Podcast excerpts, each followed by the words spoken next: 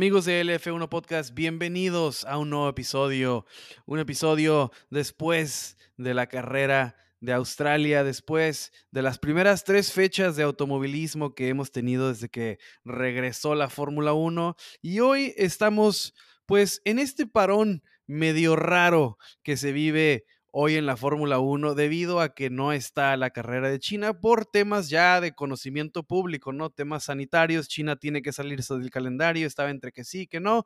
Al final deciden no participar en la temporada de Fórmula 1 y tenemos este parón. Eh, básicamente 30 días, un mes, eh, no necesariamente los 30, pero pues lo consideramos un mes porque no vamos a tener carreras por bastante tiempo. Entonces, pues vamos a platicar de lo que ha pasado eh, entre Australia al día de hoy o, si, o puede que un, un poquito antes de eso, sobre algunos de los cambios que se vienen en el formato de la Fórmula 1. Eh, Stefano Domenicali en su incansable cruzada por, por brindarles más entretenimiento en, en los tres días de, de Fórmula 1 de, cada, de todos los fines de semana.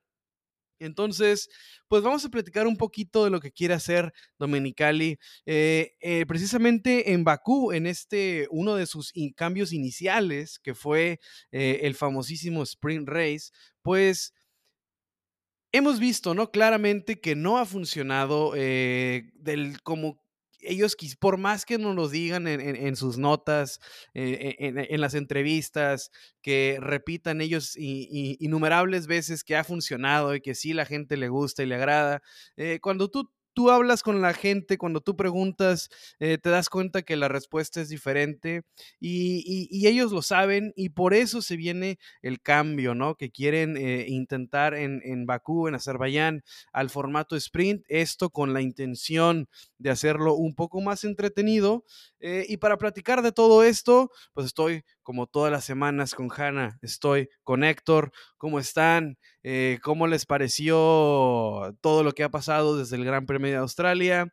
Y por qué no, pues para platicar de, este famoso cambio, ¿no? De Estefano, quiero cambiar el formato Domenicali, que eh, a, ver, a ver qué nos trae y qué nos parece, ¿no? También ahorita que nos los explique Hanna.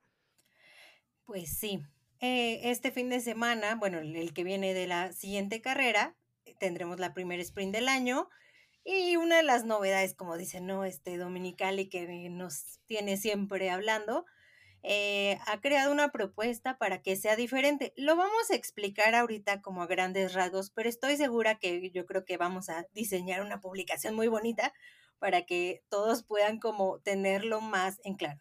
Pero bueno, recordemos que, y lo platicamos en el, en el episodio pasado, que Em, decía, ¿no? ¿Para qué queremos tantas prácticas? Vamos a quitar la, práctica 2, la gente viene eh, a ver acción, ¿no? Y, a los equipos. Entonces, aquí les va. Eh, lo que cambiaría en la, la clasificación sería, bueno, vamos a poner toda la actividad. Viernes tendríamos la primera sesión de prácticas. Y, aquí para mí estuvo raro, pero bueno, y el mismo viernes va a ser la clasificación para el domingo. ¿Ok? Viernes, práctica y clasificación para el domingo, es decir, la carrera principal. Luego el sábado vamos a tener la clasificación para el sprint y luego el sprint, pero esa es como, como un evento aparte, ¿no? O sea, me imagino que van a seguir con esta parte de puntuación que se otorga en las sprint, pero digamos que es como si fuera otra cosa. Y el domingo, ajá, aquí vamos a entretenernos, ¿no? Y el domingo ya vendría lo que es la carrera principal. Eh, digo, es muy curioso este formato, pero eh, si bien no ha salido ya como el documento oficial, al parecer ya todos los equipos estuvieron como de acuerdo y prácticamente es un hecho. Si ustedes entran en el sitio de, la, eh, de Fórmula 1, todavía van a ver como práctica 1, práctica 2, como regularmente lo estábamos viendo, pero pues al parecer ya hace un par de días salió esto, es oficial. Domenicali dice, no quiero eh, perder la, la, esencia de la Fórmula 1 ni las tradiciones, pero vamos a meter algo nuevo. No lo sé, vamos a ver cómo, este, cómo funciona, la verdad. Y ahí el, este, Max Verstappen decía el otro día, es que si la Fórmula 1 sigue cambiando tanto, tal vez yo ya no voy a estar aquí mucho tiempo. Bueno, no lo creo, ¿verdad? Pero, híjole, sí es muy curioso, ¿no? Por ejemplo, ¿qué, qué piensan ustedes respecto a los equipos, ¿no? Y hablando del tope presupuestario.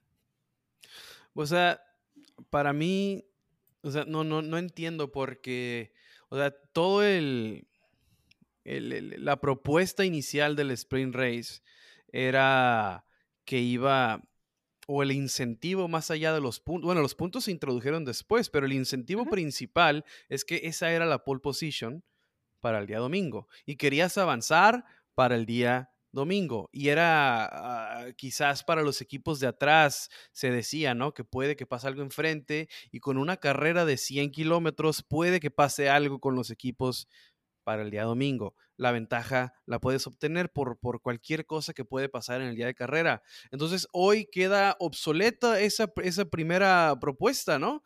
Porque eh, la clasificación para el día domingo se mantiene eh, con el resultado del viernes. Entonces, ah, eh, ¿cuál es el, propósito de la carrera de sábado más allá de, de los puntos? De, seguimos con los cambios al formato para entretener a quién en realidad, ¿no?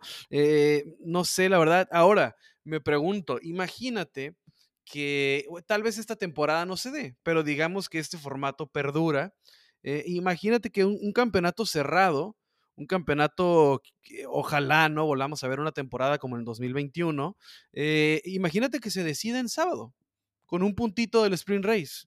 O sea, qué cosa más eh, anticlimática, ¿no? Porque no es una carrera ni siquiera completa, son 100 kilómetros, es una carrera en la que no intervienen los pit stop.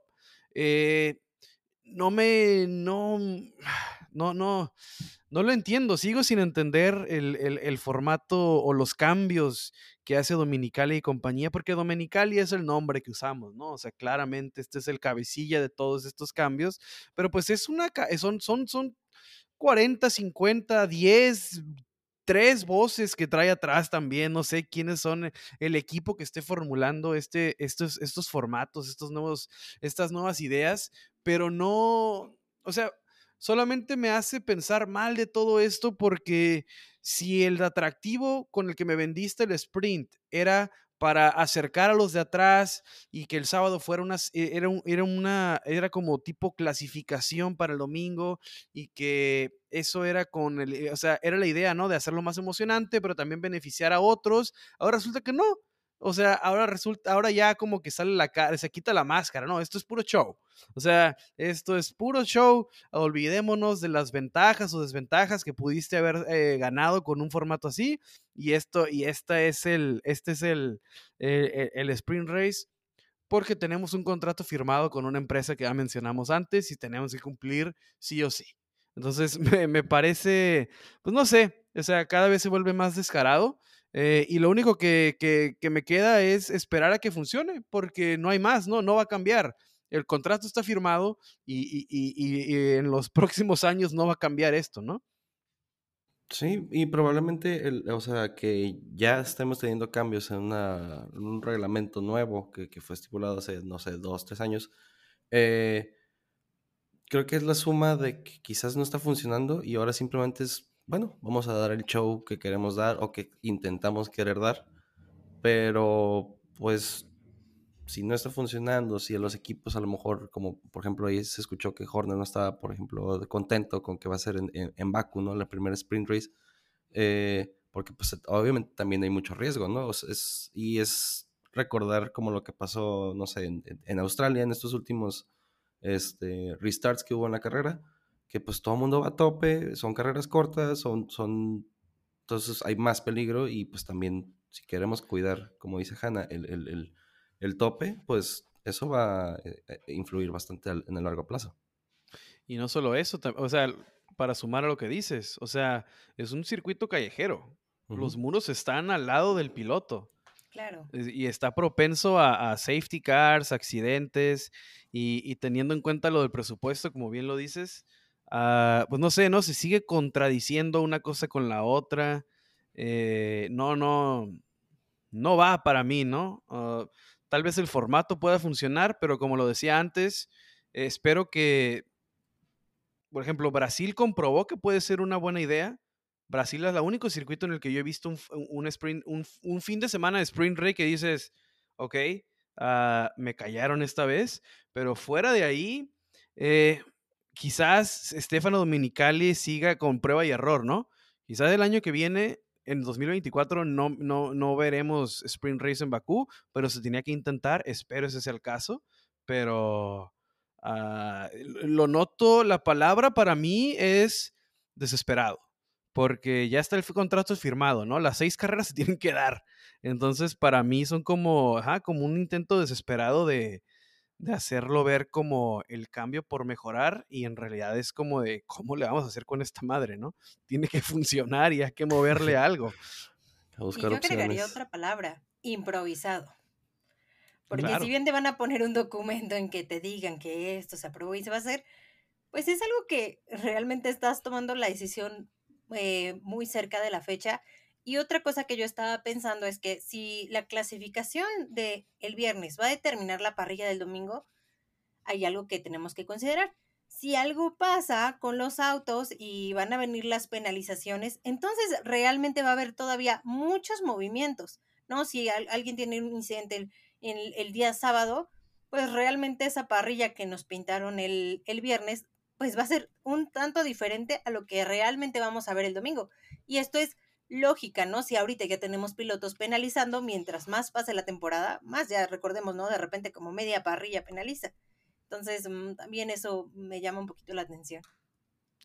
Exactamente, ¿no? Hay muchos factores que, que, pueden cambiar cuando hay un día entre medio, ¿no? De, de, de, la clasificación para el domingo. O sea, tienes todo un sábado con una práctica y con una carrera en la que pueden pasar mil cosas. Y, exactamente, ¿no? En la, práctica del sábado puedes cometer un error y te penalizan con cinco posiciones. O el mismo, en, el, mismo sprint race puede ocurrir un arranque caótico eh, y, te penalizan y ya cambió toda la parrilla de esa clasificación del viernes. Y entonces ya nomás no tiene mucho sentido el sábado, sino que también le quitaste al viernes la importancia. O sea, te llevaste dos días eh, entre las patas porque no hay un formato claro y no hay una idea clara de cómo hacer funcionar este sistema.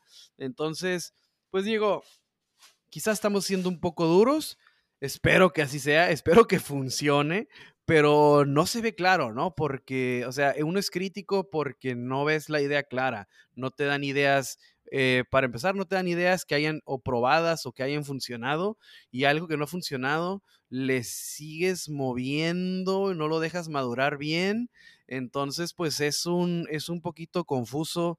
Eh, y esto, y todo esto sumado, ¿no? Al, a, que tenemos un nuevo paquete aerodinámico, a que los ingenieros se siguen acostumbrando, a que los cambios siguen, se siguen dando e, e, en, los garages, y le sumas a, que te tienes que acostumbrar a que ya no tienes las tres prácticas normales, sino que tienes una y luego tienes la calificación.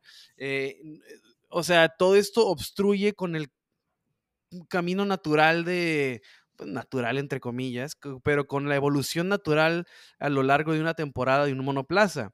Entonces, y digo, si el resultado de la temporada pasada o con las sprints hubiera sido, sí, pero no viste cómo los de atrás alcanzaron a los de enfrente gracias a esto, pues dirías, ok, no, objetivo cumplido. Pero no es así, ¿no? Los de abajo siguen hasta abajo. Eh, Haas sigue siendo de los últimos, aunque sí se ha visto mejoría.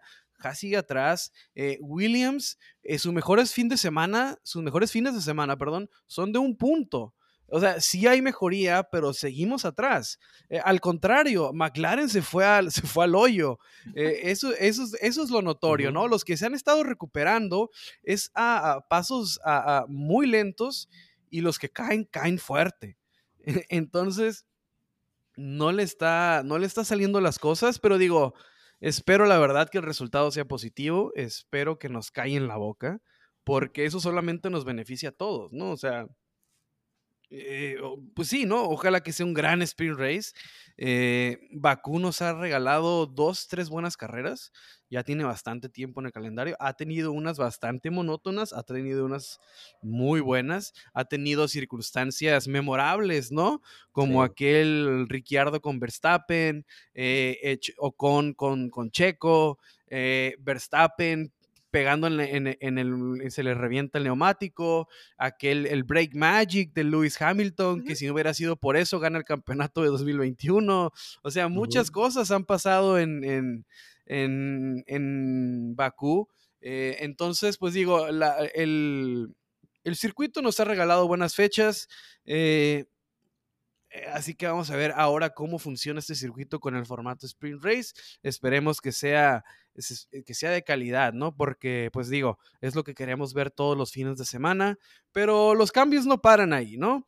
O sea, si tenemos eh, incertidumbre en el Sprint Race porque es un formato que no ha convencido a las masas desde su incepción, uh, hay un formato que está comprobado que da resultados. Hay un formato que se ha modificado muy poquito a lo largo de los años. O sea, sí ha tenido algunas, algunos tweaks, algunas cositas se le han cambiado a lo largo, pero nada muy significativo, ¿no? Por ejemplo, antes con el tiempo de Q2 arrancabas el domingo, se quita esa regla, pero la esencia del formato de la calificación del sábado no se había movido en sí eh, por, en, gran parte. Y pues en el circuito de Imola vamos a ver otra, otro de estos cambios que otro experimento, ¿no? Que propone el, legendario, porque ya es legendario lo de Stefano Domenicali, ¿no? Porque tal vez no sea legendario por, por, lo cosas, por, las, por las maravillas que hizo, pero ha estado moviéndole tanto ya el formato que en la, en, algunos años vamos a estar leyendo, ¿no? De las locuras y a ver cómo termina todo esto y, vamos a platicar de lo positivo o lo negativo que le fue Dominicali a la Fórmula 1. Pero pues ahí viene otro cambio, ¿no? Y este se va, se va, este, se va a llevar a cabo en el circuito de Imola, un circuito histórico, un circuito... Eh, de los de aquellos tiempos, un circuito relativamente viejo, eh, con muy buenas carreras, eh, más en la época Schumacher que otra cosa, o incluso más atrás. Trágico a veces también, con, en, aquel fatídico mm, temporada del 94, pero pues un circuito con muchísima historia, ¿no? Y pues ahora le vamos a, le vamos a cambiar al formato de, es un cambio al, de los neumáticos al tradicional Q1, Q2 y Q3. Ahora, lo que introduce, la idea esta nueva de Stefano Domenicali es que en la Q1 todos los equipos utilicen el neumático blanco. ¿Y por qué digo blanco? Porque el blanco en determinado gran premio puede ser C1 al C5. Nunca va a ser el C5, pero, o sea, el, el neumático duro, el neumático blanco, es el que se utilizará el día, en, la Q1, perdón, en la Q1 se utilizará el neumático blanco, en la Q2 se utilizará el amarillo, el, neumático medio se utiliza utilizará para la Q2 y en la Q3 se va a utilizar el rojo, el que todos conocemos, el más común para el formato de calificación. Y esto, ah, con la idea, nos, la quieren vender otra vez, de que esto va a emparejar a la parrilla, ¿no? Es la justificación eh, tatuada que tienen todos estos cambios, ¿no? Esto nos va a ayudar a emparejar la parrilla, es lo como siempre nos quieren vender estos cambios. entre cosas más, cosas menos, esa es la razón principal, ¿no? Este es el atractivo principal de todos estos cambios. Entonces, pues no sé qué opinión les merezca esto. Para mí, no creo la verdad que, ojalá me equivoque, no creo la verdad que le mueva mucho ahí. Los equipos que tienen el mejor, la mejor puesta a punto seguirán siendo para mí los mismos de siempre. Los que encuentren las temperaturas ideales en los blancos como en los rojos van a ser los mismos de siempre. Y Quizá en el medio campo sí cambia algo. A veces en el medio campo las pistas sí determinan, las pistas y los neumáticos sí, este, algunos equipos los manejan mejor que otros. Eh, pero volvemos a lo mismo, ¿no? Son los de medio campo, arriba no cambia nada y abajo quizá tampoco. Entonces, quizás se ponga emocionante entre los Alpine, entre los uh, Ferraris, entre los Mercedes, que desgraciadamente son los de medio, eh, y, y, abajo verá, miraremos lo mismo y arriba seguirá Red Bull. Y hay otra cosita que podemos agregar a esto, que se supone se va a reducir el, el número de sets. Van a tener 11 sets. ¿Sí, no? Héctor, ¿nos ibas a compartir algo? No, no. Estaba confirmando que sí, sí. Ah, o sea, son menos neumáticos para esta. Sí, 11 sets, de los cuales van a ser 3 duros, 4 medios y 4 blandos. Esto se supone que se va a hacer en este año en dos ocasiones. La primera es Imola y el segundo pues todavía no se ha confirmado, pero como dicen, o sea, vamos a ver si realmente hay un cambio. Yo aquí lo que veo en general con ambas cosas que están cambiando es como un intento desesperado de vamos a, llamar la atención, a crear este polémica y todo eso. Hace rato decíamos, a ver si nos calla la boca. Yo creo que no nos va a callar la boca lo que va a suceder y que vamos a tener mucho de qué hablar aquí. Estoy segurísima. En, todos estos experimentos seguramente estaremos hablando. Sí, va a haber tela para cortar, ¿no? Claro, claro que va a haber, pero pues, ajá, están, están jugando, ¿no? Con estos nuevos reglamentos. Eh, y yo creo que aquí lo ideal es decirle a, pues a Domenicali, stop inventing, ¿no? Porque ya, ya, ya estuvo. Sí, no, hay, cosas que no hay que cambiar, hay cosas que funcionan y a veces no hay que tocarlas, pero bueno, vamos a darle la prueba. Es que el, el, el, como dices, stop inventing, pero también aplica el, este dicho viejo, ¿no? Si no está descompuesto, no tiene, no lo arregles. Sí, claro, claro. O sea, el formato funciona, el formato ha dado grandes qualis, ha dado buenos resultados. Este formato dio para una de las mejores temporadas en la historia, que fue la 2021. O sea, históricamente que lleguen en, igualdad de circunstancias los dos pilotos, se ha dado muy pocas veces en la historia de la Fórmula 1. Entonces, no, le muevas. Eh, eh, en realidad, respeta el Q1, Q2 y Q3, respeta los tiempos, respeta quién sale eliminado, seguimos igual, o sea, la base sigue igual, pero le cambiamos otra vez, ¿no? Ahora nos metemos con los neumáticos otra vez. Ok. Ah, regreso, espero que funcione. En mi opinión, creo que los de arriba seguirán arriba. Creo que en el medio campo sí miraremos qué equipos eh, sufren con alcanzar las temperaturas ideales, principalmente de un neumático, un neumático duro, ¿no? Que es más difícil poner a temperatura. Quizás miraremos cómo salen perjudicados equipos que batallan en este, en, e, en este, por ejemplo, yo creo que Ferrari le va a ir bien. Ferrari por lo general es muy bueno eh, a una sola vuelta. Ferrari llega a las temperaturas ideales más rápido que otros. El problema es el desgaste, pero en la Q1 creo que les va a ir bien. Hay otros equipos a los que creo que van a batallar bastante, eh, que, idealmente con un neumático blando, digamos Williams, Alex Albon puede hacer grandes Q, 3 Q1, perdón, y pasar a Q2 y, y, darnos esas sorpresas. Y creo que con un neumático duro puedes limitar a los de abajo. Entonces, ese es mi gran problema con este cambio, ¿no? Volvemos. Los afectados siempre siguen siendo los mismos. Ojalá esté equivocado, ojalá, pero así lo veo yo, ¿no? Un, un, Williams, un Haas, que a veces con, unos, con los blancos que llegan a las temperaturas ideales, eh, obviamente más pronto, van a batallar con un neumático blanco van a necesitar de 3, 4 giros y entre más estés en la pista, más propenso eres a provocar un accidente. Más propenso es, digo, no es que sean un malos para manejar, ni mucho menos, pero es la naturaleza del deporte, le puede pasar a cualquiera. Entonces, eh, más combustible, eh, porque son neumáticos duros, vas a ocupar más tiempo dentro de la pista y volvemos al 2030 a hacer emisiones. ¿De qué? ¿Cómo? A ver, explícame otra vez. Vas a utilizar más combustible en la Q1 porque necesitas estar más tiempo dentro de la pista.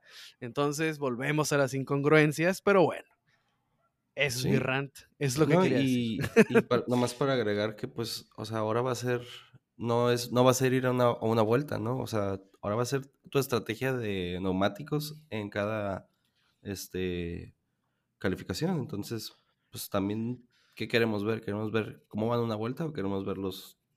O sea, que va a ser más entretenido, ¿no? Si eso es lo que están peleando tanto.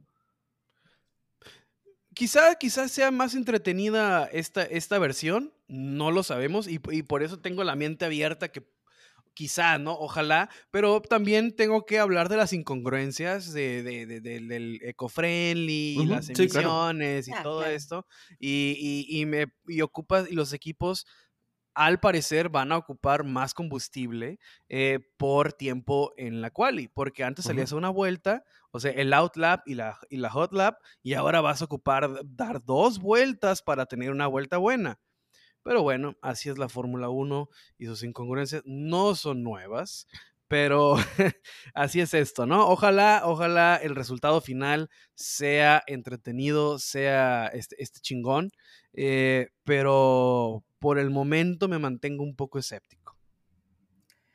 Claro, es como dice, bueno, Toto Wolf y muchos lo han dicho, ¿no? Que de repente es como, ¿qué pasa con el ADN del deporte, ¿no? Y si nos escuchamos como muy tradicionales, el ADN.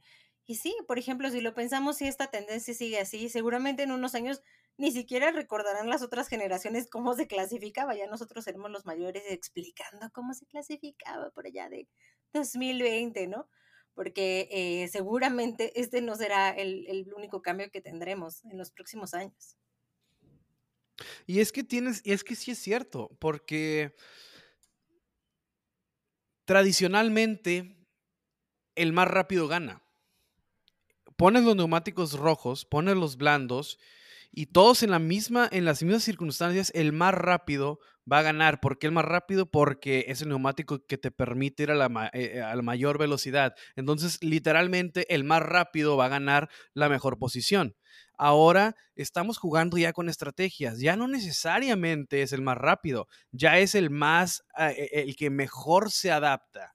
Entonces estamos, de cierta manera, sí estamos arremetiendo contra el ADN de lo que es el, automovilismo de verdad, ¿no? Que es el más rápido. Por ejemplo, el tipo de algunos, el de la Indy 500, que la clasificación es el que mantenga el promedio de velocidad más rápido. O sea, el más rápido. Eh, y aquí estamos de que el, el, que más se adapte, el que mejor sea con los duros, el que mejor sea con los medios, en realidad ese no es el más rápido, pero bueno. Ah, así es esto. Estamos en, época de cambios, ¿no? Porque hay muchos cambios. En, otras, en otras, este, en otras épocas de la Fórmula 1, los cambios iban más lentos. Eh, inclusive, y, ni siquiera nos tenemos que ir más atrás. O sea, cuando fue el cambio de los V8 a los V6 Turbo, eh, cambió el, motor, cambiaron las reglas aerodinámicas, pero no fue un gran cambio aerodinámico, fue un gran cambio de, del V8 al V6 pero no cambió mucho más que eso en, unos, en un par de años. Ahorita estamos viendo cómo cambia el, paquete aerodinámico, el formato de calificación, y luego estás cambiando, ya cambiaste otra vez el formato de calificación y ahora estás cambiando otra vez el formato tradicional de calificación, y son muchos cambios en, en un espacio muy... A lo mejor me falla la memoria con lo del 2013 al 2014, que fue de B8 a B6. A lo mejor sí hubo más cambios, pero no me acuerdo de haber visto tantas modificaciones en tan poco tiempo y no sé qué tan beneficioso sea esto para la Fórmula 1. Sí, es que no es solamente de clasificación, sino estamos hablando ya de repente un formato de fin de semana pues completamente diferente, ¿no? Y a esto le sumamos que, que por ahí también eh, lo, hemos, lo hemos platicado y lo platicaremos, ¿no? Los calendarios, ¿no? Que cada vez... Eh, se lo quieren hacer más extenso y más extenso y se viene esta ambición de, hacer el calendario más extenso, que incluso este año el, plan, ¿no? El que tenían, pues se cayó justamente por la carrera eh, de China. Ya no hubo otra carrera que, que lo suplantara, ¿no? Y ahí se quedó este simplemente el espacio, el espacio que tenemos ahorita. Pero el objetivo es justamente esto, también ir a un calendario cada vez más largo. Y eso es algo, si quieren, podemos hacer la transición a ese tema. Eh, ese es otro cambio, pero eso no es cambio, eso es agregar.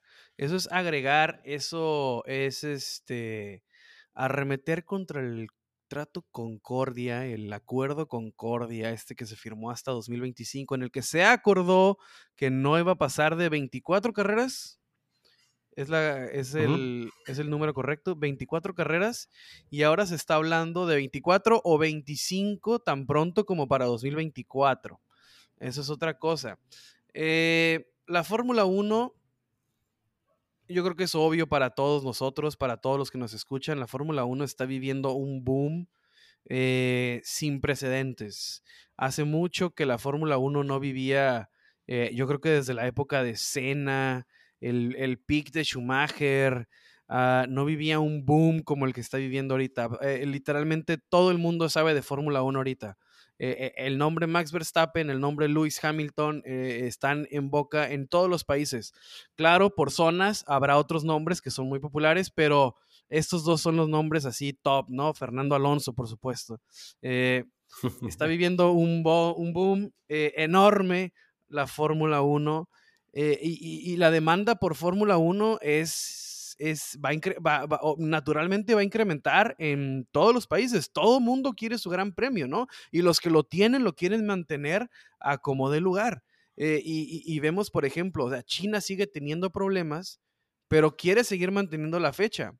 Eh, China va a estar en el, año que viene. Vemos como Medio Oriente está en la mitad del calendario prácticamente ya. Está Arabia Saudita, está Qatar, está Bakú, está eh, Bahrein, está Abu Dhabi, o sea, tienen, tiene bastante y, todo, y, más países se quieren sumar y es el, como el balance, ¿no? El balance entre eh, un calendario mm, que le permita a los equipos sacar lo mejor de sí y sin extenderlo de, tal manera que puede empezar a perjudicar con el performance de un equipo, porque equipo que trabaja cansado, equipo que empieza a cometer errores, y eso es algo que platicamos en, en, temporadas pasadas, ¿no? Eh, sí es más entretenimiento, sí que suave, más carreras, pero extender el calendario provoca cansancio, provoca molestias y empiezan a cometerse errores cuando vienen este tipo de, pues de, de, de, de, factores, ¿no? Ya, ya ni siquiera en el piloto, en el, en el, en el mecánico que está trabajando 18, 16 horas al día, eh, que, que, no durmió bien y que ya tiene que viajar a otro país y tiene que llegar y tiene que empezar a preparar el garage para el siguiente fin de semana. Y esto es, es estaría chido, ¿no? Algún día hacer un episodio para platicarles la vida de un mecánico de Fórmula 1 y para los que preparan el, el, garage y cómo se, cómo se la pasan, porque también es súper pesadísimo para ellos eh, preparar lo que es eh, para cuando tú prendes la televisión y ves que ya está todo el garage preparado con las fotos, con la pintura, con todo, o sea, todo lo que tiene que hacer un, un, este, un miembro del staff de un equipo de Fórmula 1 eh, es durísimo. Y seguir incrementando, incrementando las fechas y tener un limitante como el tope salarial, como no es el tope salarial, el tope presupuestario, tener ese limitante para no poder contratar más gente o, que no lo, o que no una, o dividir, ¿no? Los, contratar un, un, un, equipo que sea específicamente para preparar el garage, otro que sea de mecánicos, tienes la limitante del presupuesto, entonces no puedes dividir, no puedes delegar tareas, entonces eh, creo que seguir incrementando el calendario solamente hará los equipos más propensos a cometer este, errores que de otra manera no sucederían porque tienes a la gente fresca eh, y en, como, como se dice, en top of their game. Y no sé, eh, eso, es lo, eso es lo que me provoca a mí, ¿no? Hablar de, de seguir extendiendo el calendario. Sí, ¿no? Y, y súmale el, pues tanto que volvemos a lo mismo, ¿no? De esto que están defendiendo de, de, de lo ecológico, o sea, aquí estás agregando más transporte de equipo, más vuelos, este, más o sea, obviamente sí va a haber mucha derrama económica en el país en el que llegue la F1, pero aún así, pues también hay contaminación, ¿no? O sea, y ahí están todos estos problemas. También es otra problemática, porque vas a añadir, eh, por ejemplo, se habla de hablar, añadir, perdón, añadir, perdón, a, a Vietnam, quizá añadir a Sudáfrica, y vemos que la Fórmula 1 no es precisamente un, un, un, este, un erudito en logística, ¿no? O sea, no es como que tiene el, el mejor formato para ir a, a, eh, hacer el segmento de América, y luego el segmento de Asia, y luego el segmento europeo. No, o sea, anda rolando por todo el calendario y esto agrega, exactamente, o sea, está todo mezclado y esto agrega al, al, cansancio del que hablo, ¿no? O sea, eso es, para mí eso es lo que, me, lo que me genera. Sé que hay otros factores. Para mí la, la, la, la cuestión está en el, en el cansancio, en, en, el provocar errores que de otra manera no habría en, en un equipo de Fórmula 1, pero también se tiene que tratar de abastecer esa demanda que provoca la Fórmula 1, ¿no? O sea, desde el punto de vista de un negocio también entiendo querer estar en todos lados. Pero ¿qué pasa con equipos como Haas? Recordemos que ellos incluso tienen un personal muy reducido, redujeron su pitbull, es un equipo que relativamente es pequeño porque lo que quieren es ahorrar. Entonces, imagínate, lleva toda esa gente a, a no nada más esa cantidad de carreras, sino que en ocasiones van continuas. Nosotros vemos que termina la carrera y prácticamente ellos ya están desarmando, ¿no? Ellos ya están desarmando para otra vez llevarse todo. A veces vemos que los pilotos de repente a lo mejor se dan un ratito de descanso o se van a comer, pero ellos prácticamente están continuamente en la actividad, pasan, pueden pasar meses sin que vean incluso a su familia. Alguna vez eh, con Andrea Seidel justamente era lo que platicábamos y lo que yo le preguntaba, ¿no? Porque tantas eh, semanas continuas, ¿qué pasaba, ¿no? Con, con tu personal, ¿no? Y, y, me acuerdo que una vez terminó un triplete y decían, o sea, lo que queremos ya es descansar, ¿no? Y de hecho hay estudios y análisis de todo esto, de, del efecto que llega a tener en el personal eh, de Fórmula 1, el simple hecho de no ver a tu familia, del descanso, incluso como toda tu, vida personal, pues es prácticamente nula porque todo gira en torno a esto. Y ahí, pues sí, justamente vamos a ver qué, qué efectos puede tener, incluso no nada más en el personal, sino en las bajas que lleguen a tener en los equipos, ¿no? Porque a lo mejor tú ya estás eh, sosteniendo una temporada y puede llegar un punto en el que realmente ya no. Y de ahí también lo hemos mencionado, como el calendario de la Fórmula 1 y por ahí existe hasta, creo que un, alguien hecho como videos y todo esto, como no es tan funcional con respecto a que vas de, de casi casi de un continente al otro, arriba para abajo, tres carreras, hablando de lo que decía, ¿no? El plan de, de proambiental, pues también esto, ¿no? O sea, este recorrido que estás llevando tampoco te hace tan funcional un calendario tan largo. Entonces, que si bien todos quieren estar ahí, es complejo pensando en justamente lo que decían de China. China dijeron no va por lo de, ya sabemos, su cuestión sanitaria. Eh, Turquía y Portimao eran los que querían como entrar en ese espacio. Eh, al final la Fórmula 1 decidió que se cancelara, pero China decía, no, no, no, sí estamos bien, denos oportunidad. O sea, como que todavía volvió a este a insistir, solamente que me imagino ya por cuestiones de, de logística, la Fórmula 1 ya no aceptó, pero China aún así, eh, aunque se había dicho que no, sí quería estar en el calendario. Así es, ¿no? China con sus sí, con sus no.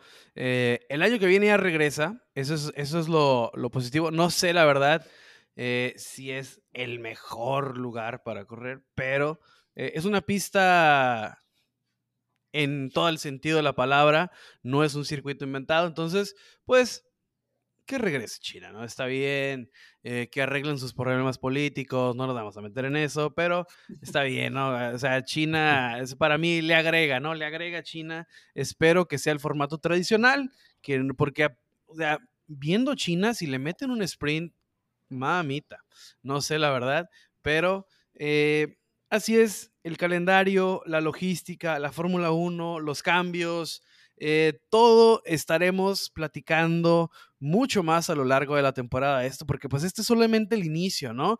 Ahorita estamos platicando de lo que va a pasar, vamos a seguir platicando después, ¿no? Ya con el resultado en la mano, con el periódico el lunes, vamos a estar platicando a ver qué pasó con todos estos cambios. Eh, y por ahorita vamos a pasar a un tema de los favoritos de la señorita Hanna Rodríguez.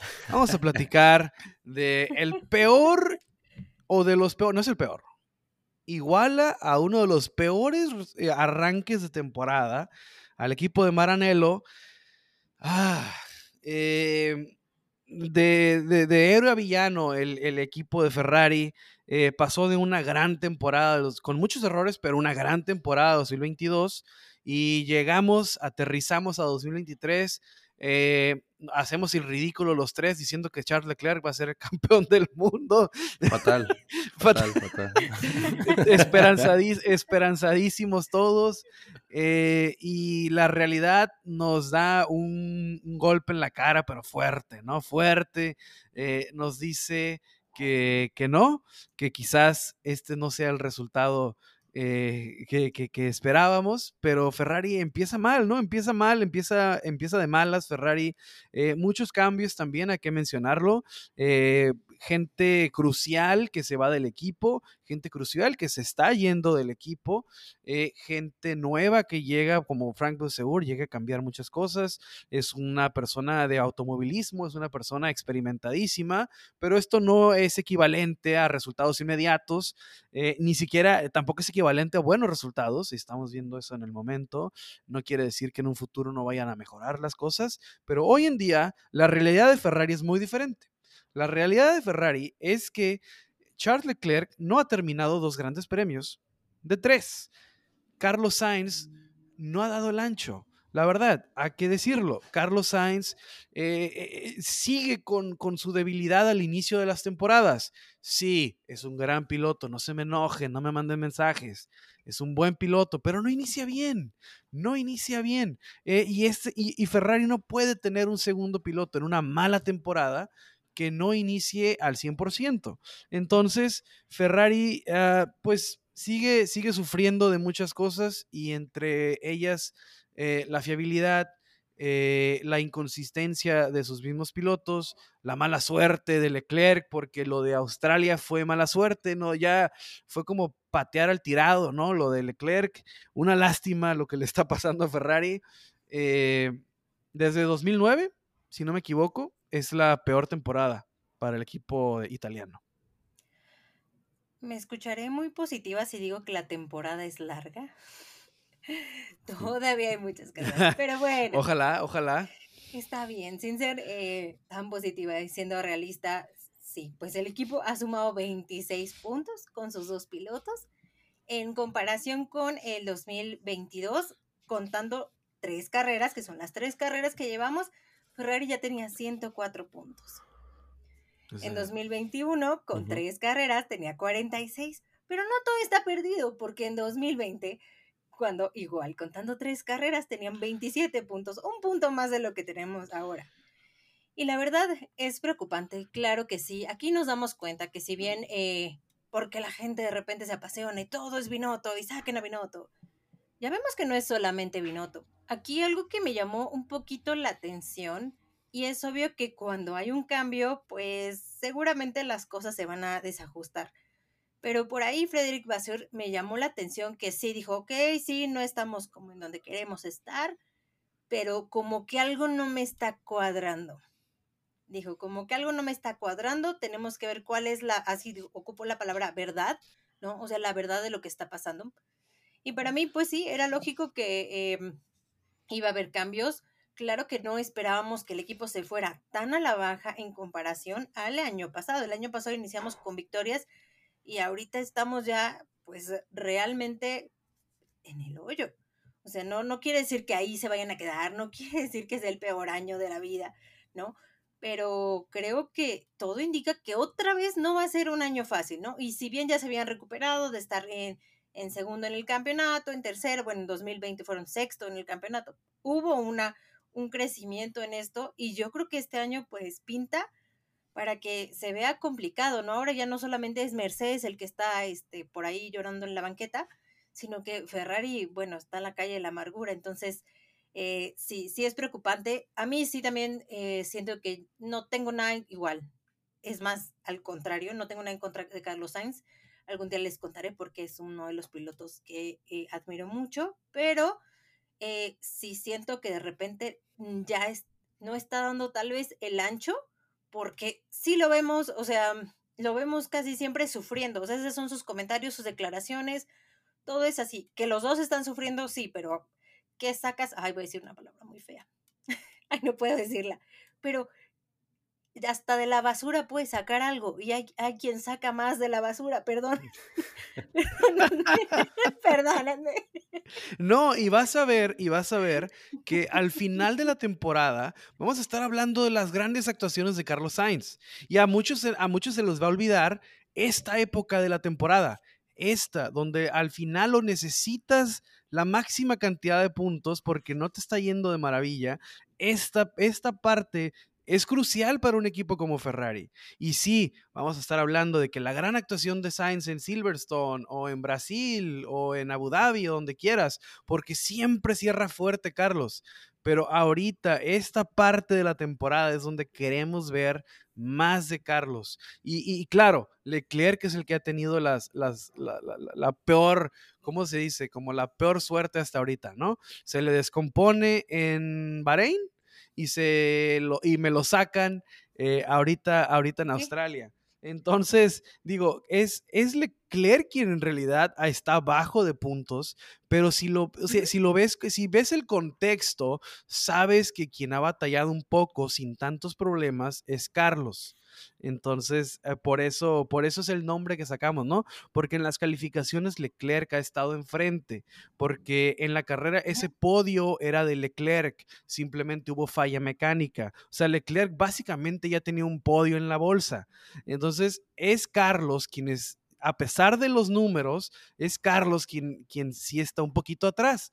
Entonces, pues, pues nomás, era, era para mencionar porque es notorio, porque es Ferrari, y, Ferrari se le tiene que mencionar, ¿no? Hay otros equipos que quizás le demos de alta este tipo de altibajos, pero de Ferrari siempre esperamos lo mejor y cuando no nos los da, pues hay que mencionarlo, ¿no? Porque pues es, es, es, es el, es el, el, equipo más viejo, es el histórico, es el equivalente a Fórmula 1 Ferrari. Y ojo, no estoy diciendo que sea un auto basura. ya tírenlo. Bueno, eh, pero a lo que me refería es cómo cada piloto puede sacar del auto y cuál no. Lo vimos el año pasado justamente con George Russell y Hamilton. No quiere decir que Hamilton decían está acabado. No, no es que está acabado, pero ¿quién llegó a sacar un poco más del auto en ocasiones? En ocasiones fue George Russell.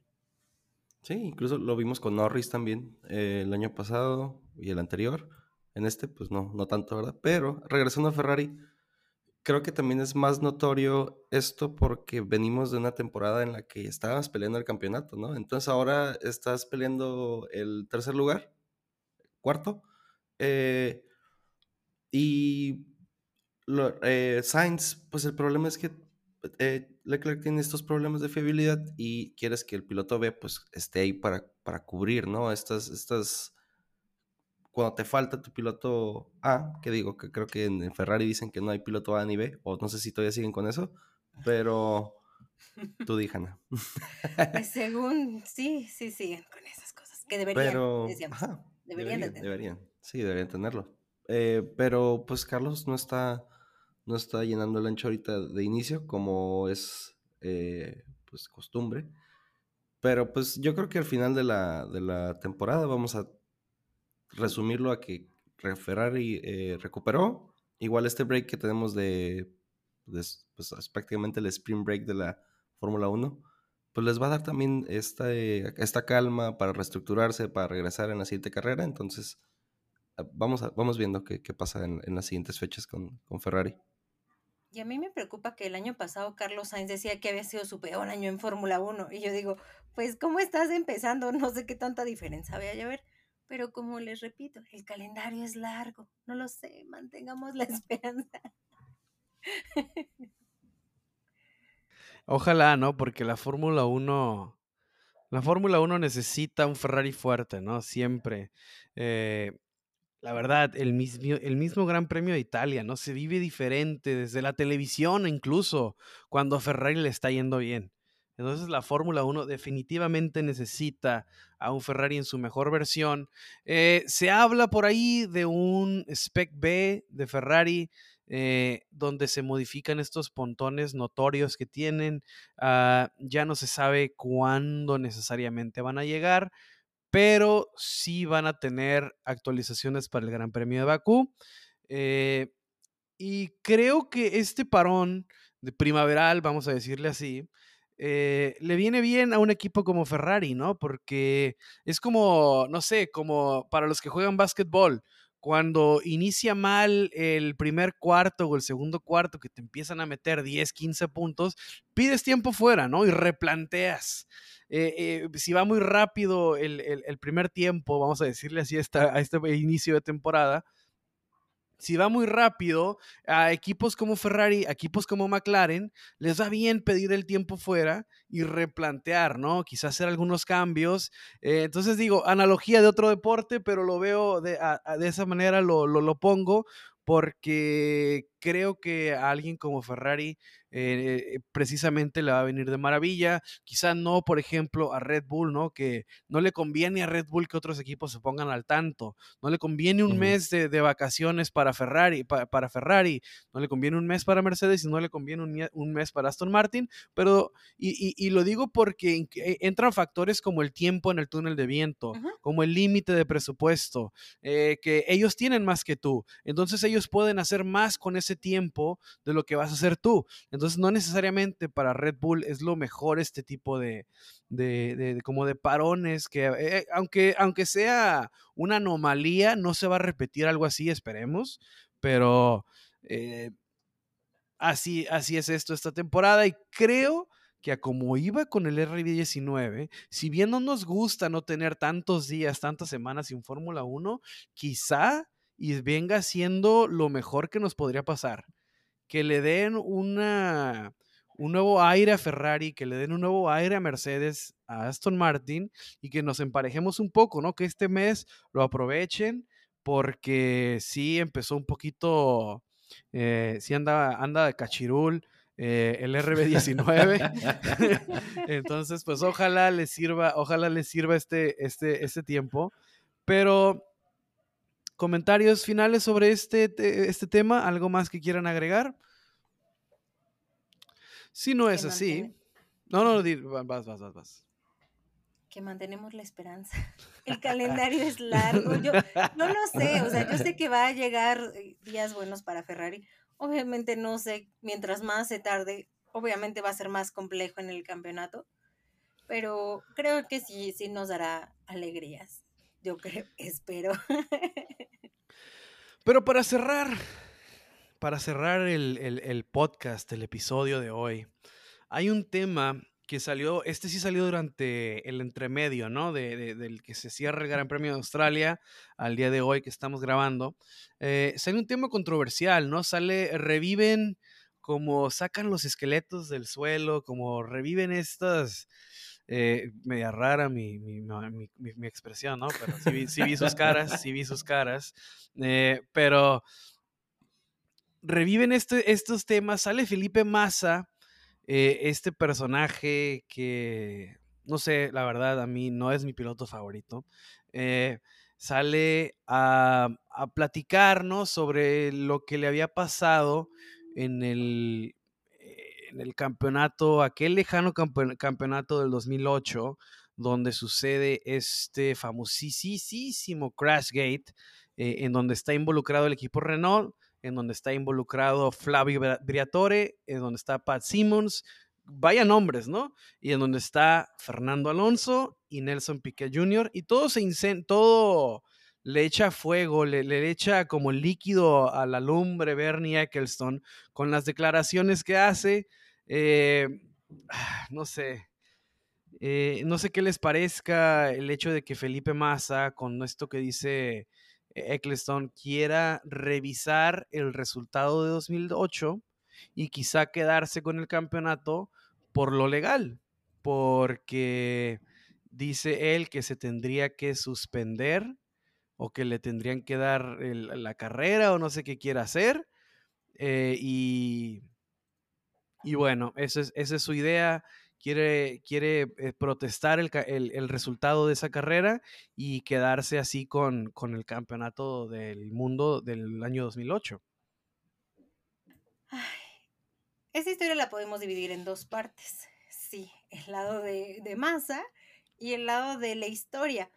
Eh, hablando eh, parte de la historia, justamente el Crashgate habla, ¿no? De que en la carrera de Singapur, pues hubo un incidente por parte de Nelson Piquet Junior y, se supone que esto fue intencionado, ¿no? Que fue por allá de la vuelta 14 y que esto fue intencionado para favorecer a Fernando Alonso. Ahora, cuando entra la polémica, cuando él se supone pasa tiempo y va a la FIA y dice, es que me hicieron chocar, ¿no? Casi, casi. Eh, aquí lo interesante, y esto, es, eh, esto está documentado por la FIA, lo que yo les platico está documentado por la FIA, em, él va y dice, no, ah, esto pasó. Entonces la FIA viene y a ver, ¿no? A ver, como dice Pat Simons, a ver, Briatore, vengan acá. Y, eh, y entonces le preguntan a Pat Simons, oye, que tú le dijiste que chocara. Y él responde, no, o sea, yo no le dije nada. Él lo sugirió el sábado. Él lo sugirió. Entonces ahí sale obviamente la polémica. Briatore dice que, que, que él no sabe nada. Incluso ahí eh, se le, la FIA también llama a Fernando Alonso para cuestionarlo con todo lo que, lo que sucedió. Eh, y aquí obviamente pues mancha todo el, resultado de, esa carrera. Ahora, ¿qué, sucede después?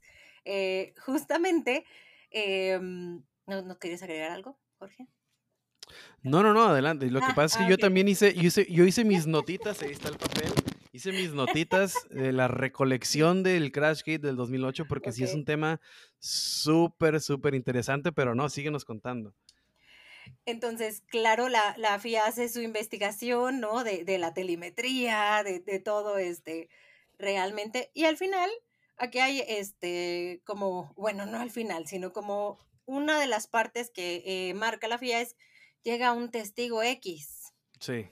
Llega un testigo X que fue testigo, obviamente, de todo esto y que te dice, sí, sí hubo una reunión donde estaban estos tres personajes, Piquet, Viratore y Simons, se dice que el, personaje X era Alan Permin, que actualmente este, ha, tenido un rol importante en lo que es, eh, bueno, ahora Alpine o lo que era Renault.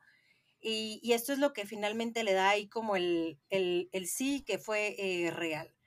Mm, después, obviamente, ya sabemos cómo, cómo terminó todo, esa relación se rompió. Una de las eh, cuestiones por contrato era que si Piquet tenía una temporada pues muy mala, ellos podían rescindir de su contrato, que eso fue incluso lo que sucedió este, después, porque ella no terminó la, la siguiente temporada y su justificación era como que sentía mucha presión por lo de su contrato, ¿no? Mm, y sí. Eh, pero nomás, nomás para agregar a la historia que nos estás contando. Sí, tienes toda la razón y, eso de Piqué fue porque su contrato o sea, Briatore, Pat Simmons se ponen de acuerdo, le, le piden eh, chocar en la curva 17, porque cuando él habla con la FIA les dice en la curva 17, en el Gran Premio termina chocando en la curva 15. En la curva, en la curva 15 de la vuelta 17, pero los planes era eh, que chocara en cierta parte porque no podía entrar el, safety car.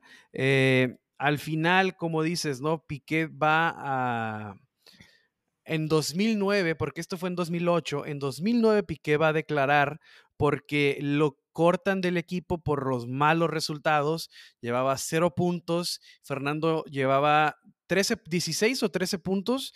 En ese entonces, el 13, en ese entonces el sistema de puntuación era diferente, eran menos puntos entonces, 13 puntos, digamos que era el equivalente como unos 25 de hoy. Entonces, era porque el primer lugar se llevaba 10 puntos en ese entonces, si no me equivoco. Eh, entonces, ah, lo cortan a, a Nelson Piqué y traen un personaje muy conocido, ¿no? Un personaje famosísimo en a Román Grosjean, lo reemplazan con Román Grosjean. Ese fue el debut de Román Grosjean en la Fórmula 1, fue reemplazar, fue reemplazar a, Nelson Piquet Jr., a Nelsinho, como le decían, eh, porque sí, o sea, él y su papá demandan al equipo de Renault por, este, por hacerlos chocar, por correrlo del equipo. Renault niega las, las, este, la, la, situación. Flavio Briatore, eh, hasta, hasta las últimas consecuencias, negó jamás estar involucrado. Eh, Pat Simmons al principio dice que fue idea de Nelson Piquet, después ya con las amenazas y con una realidad mucho más tangible en manos de la FIA, decide sí ceder, ¿no? Eh, Pat Simmons sí declara, sí confiesa lo que hizo el equipo de Renault. Por eso a, Pat Simmons le dan cinco años vetado de cualquier competencia de la FIA.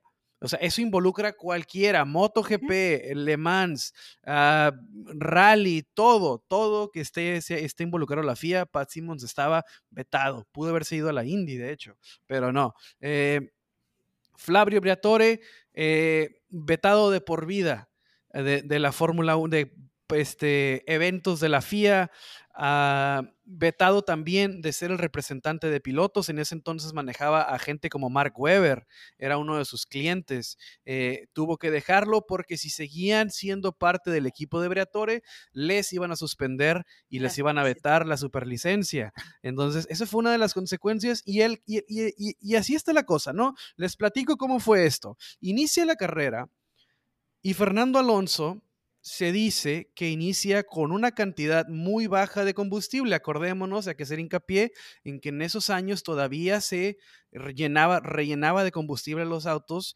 durante el pit stop. No sé si, algunos han visto la imagen en donde Felipe Massa entra, o que fue Kimi Raikkonen o, Felipe Massa, donde entra y se, y se prende de fuego mientras va saliendo del pit stop, o uno se lleva la manguera. Cosas así sucedían en la Fórmula 1 durante esos años. Era, muy, era muchísimo más entretenido de los cambios que está haciendo este, Stefano Dominicali al día de hoy. Pero regresando, eh, Fernando Alonso inicia el Gran Premio con una cantidad inusual de combustible ahí es donde la inocencia de Fernando Alonso se me hace, eh, no sé, un poquito difícil de, sostener, porque si bien Renault, Briatore y Pat Simmons salen culpables y salen con castigos cada uno, a Fernando Alonso se le absuelve de cualquier culpa por alegar ignorancia sobre todo este tema. Eh, se me hace difícil que a Fernando Alonso se le pase un detalle así a un piloto tan técnico y tan sabio como Fernando Alonso. Estás hablando de que te recita el, el, reglamento, ¿no? Un segundo después de que pasa un accidente, está recitando el reglamento y resulta que se le pasó ese detallito, ¿sabes? Vamos a, a, darle el beneficio de la duda. Pero bueno, la situación fue que inicia con una cantidad de combustible inusual Fernando Alonso para estar en la posición número 15. Eh, después, en la vuelta 12, Fernando Alonso entra al pit lane a rellenar eh, a rellenar, eh, ahora sí a rellenar para completar el Gran Premio, rellena eh, el, monoplaza este, de, combustible Fernando Alonso y en la 17, convenientemente, Nelson Piquet Jr. choca. Sí, en la curva 17. En la, Sí. Exactamente, yo, le dije yo, lo, yo lo dije al revés hace rato. Curva 17, Nelson Piquet Jr choca y es un lugar específico porque no hay grúas que tengan acceso rápido, entonces tiene que entrar forzosamente el safety car. Esto hace, automáticamente arruina eh, eh, la carrera de Felipe Massa, ¿no? La estrategia de Felipe Massa se, ve, se ve comprometida, no arruina, se ve comprometida la, estrategia de Felipe Massa eh, y deja en total ventaja a Fernando Alonso eh, y termina por llevarse el gran premio, ¿no? e incluso hasta el día de hoy se le considera como uno de los grandes regresos del 15 al primero, el de Fernando Alonso. O sea, de, la posición número 15 a ganar la carrera, se le sigue considerando como uno de los comebacks en, la historia de la Fórmula 1, aún y así comprobado el, el, el famoso Crash Gate. Pero bueno, esto es la situación que hoy quiere protestar Felipe Massa porque se sabe que sabían, se hizo premeditadamente. Bernie Eccleston eh, también da declaraciones en las que reconoce que se supo, en las que se castigó a la gente. Entonces, Felipe Massa quiere proceder por lo legal para eh, a él así eh, quedar o coronarse campeón del mundo 2008, porque ese, ese mismo año lo pierde por un punto en aquella también increíble carrera de Brasil, donde Timo Glock de la nada empieza a perder posiciones, pasa Lewis Hamilton, el, eh, eh, un, un, video famosísimo, ¿no? Donde está celebrando el garage el papá de Felipe Massa, brincando porque gana la carrera, y de repente les dicen, no, que cruza Lewis Hamilton en la posición, justo en la posición que necesitaba y pierde Felipe Massa el campeonato del mundo 2008. Pudo haber salido como el héroe porque lo hubiera ganado precisamente en Brasil, pero le quitan la historia de ensueño, queda en segundo lugar y pues yo me imagino que el resto de su carrera, el resto de su vida, ese, ese, ese, ese momento lo seguirá marcando, ¿no? Y por eso hoy eh, Felipe Massa no es oficial, pero parece que quiere proceder legalmente eh, en contra de ese resultado. Ah, es difícil, es difícil ah, eh, ponerse en los zapatos de Felipe. Si bien podemos opinar y no estar de acuerdo con su accionar, ese por lo menos es mi pensar, también tengo que pensar en lo que en lo que vivió Felipe, ¿no? Eh, porque otra temporada hubiera sido si hubiera, él hubiera ganado ese, porque él iba a ganar ese Singapur. Él llevaba todo, sí cometió un error esa misma carrera, pero es una carrera manchada y es un año difícil, ¿no? En, la historia de la Fórmula 1. Pero, bueno, yo voy a decir sí y no. O sea, sí lo de la carrera, la cuestión y todo esto, pero a ver, esto que nosotros estamos platicando no era ningún secreto. O sea, no crean que fue porque Bernie Eccleston se le ocurrió hablar. O sea, no era un secreto. Existen documentos oficiales de la FIA que detallan mucho de lo que platicamos de ese tiempo. Entonces, esto ya se sabía. ¿Cómo vienes casi 15 años después a decir que quieres hacer un proceso legal? O sea, me parece un poco mm, sin sentido. ¿Y sabe qué va a pasar? No va a pasar nada. O sea, realmente no va a pasar nada, aunque él lo diga. Y sí, porque si eliminamos ese resultado, pues obviamente él ganaría. Pero también vamos a pensar otra cosa. Él tuvo dos abandonos al inicio de la temporada, Felipe Massa. Entonces, eh, lamentablemente, así como pasó en 2021, pues hay mucho juego, ¿no? Hay muchas cosas en juego, muchas cosas que pueden condicionar. O sea, no, un campeonato no se gana en una, en una carrera. Entonces, o sea, vamos a ponernos, o sea, como dices, o sea, abandonaste también dos carreras, ahí perdiste puntos. O sea, no quieras tal vez defender por un, resultado, una carrera que realmente, sí, como dicen, estuvo ahí rara, pero ellos dicen, pues realmente no afectó como tal, este, en, su momento decían, no afectó como tal, incluso Fernando Alonso, como dicen, salió absuelto, Piquet, la misma FIA le dice, le da una inmunidad, porque dice que cooperó con todo lo que querían, pero me parece un poco no sé si hasta llamar la atención el que tanto tiempo después quieras hacer algo cuando no va a cambiar. Si no cambió el resultado de hace un par de años, no va a cambiar esto. Lo que pasa es que lo que dice Eccleston es lo que lo que motiva a Massa, porque Eccleston dice que en el momento de la carrera, en ese mismo Gran Premio de Singapur, tenían datos como para investigar lo que pasó. la, versión oficial es que un año después se confirma y se investiga y se hace todo este pozole de declaraciones, eh, que quién tiene la culpa, que quién no tiene la culpa, eh, eh, y, todo es un año después y todo había pasado y todo ya había quedado firmado y, declarado. Lo que motiva a Felipe Massa, o, así lo entiendo yo, es que Bernie Eccleston dice que en el momento de la carrera, en ese mismo día, que de hecho fue la primera vez que se corría en la noche en la Fórmula 1, es un, también una fecha histórica por diferentes razones, eh, dice que en ese momento la FIA tenía los suficientes argumentos como para investigar el resultado y eso es lo que eh, revive el fuego de esta polémica de 2008 porque Felipe Massa dice que cómo es posible o sea, que una cosa es que un año después salgan las, las declaraciones y salgan los trapitos, pero dice que en el momento si la FIA tenía para investigar, que él quiere indagar en esas declaraciones de Bernie Eccleston, porque Bernie Eccleston dice que uh, Lewis Hamilton no debería ser siete veces campeón del mundo, Massa debió haber ganado el campeonato de 2008 porque uh, la FIA tenía en su momento la, la cantidad suficiente de información para indagar eh, las condiciones que se presentaron en el Gran Premio de Singapur. Esa es la justificación que da Massa. Repito, igual nosotros podríamos considerar, yo lo considero que pues, ya, ya pasó, carnal, ¿no?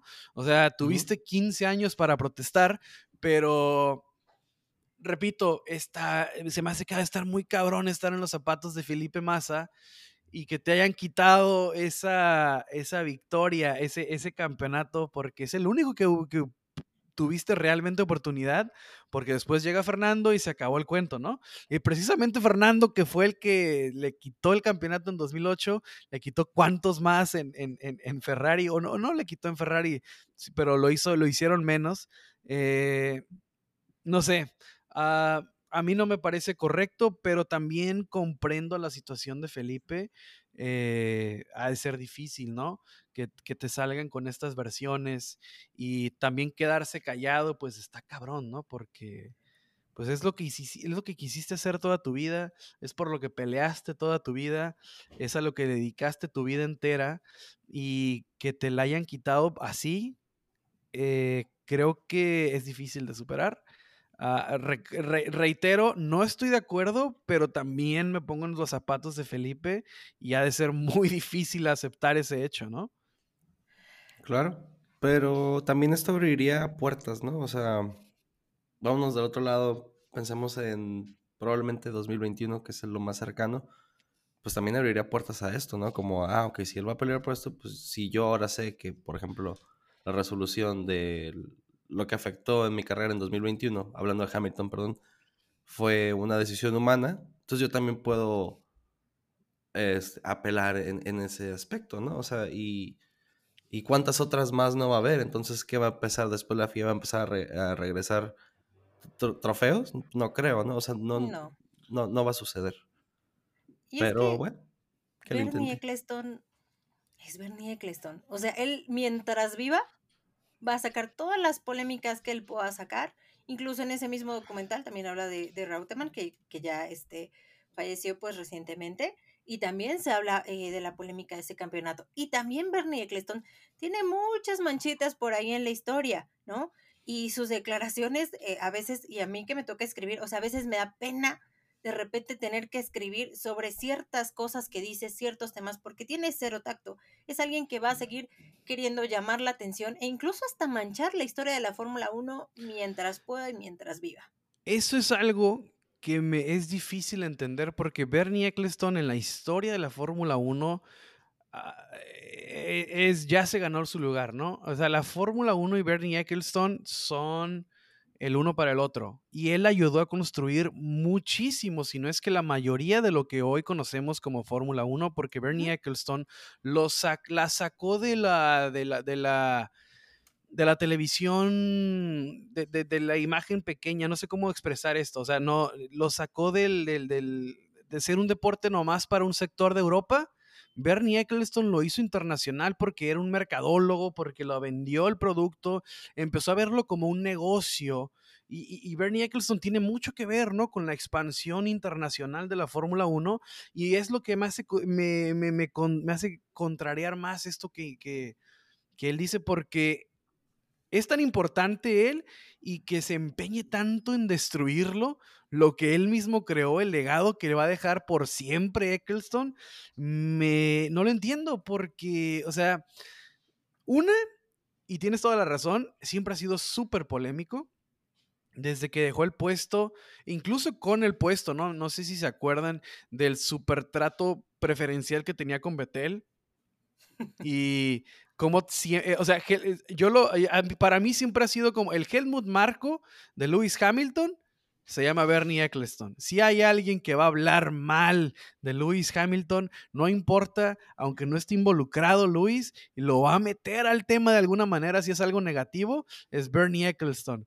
Entonces, no entiendo la verdad este señor, este viejito cascarrabias, que tanto le dio al automovilismo que se empeñe tanto, ¿no? En manchar lo que él, lo que él construyó.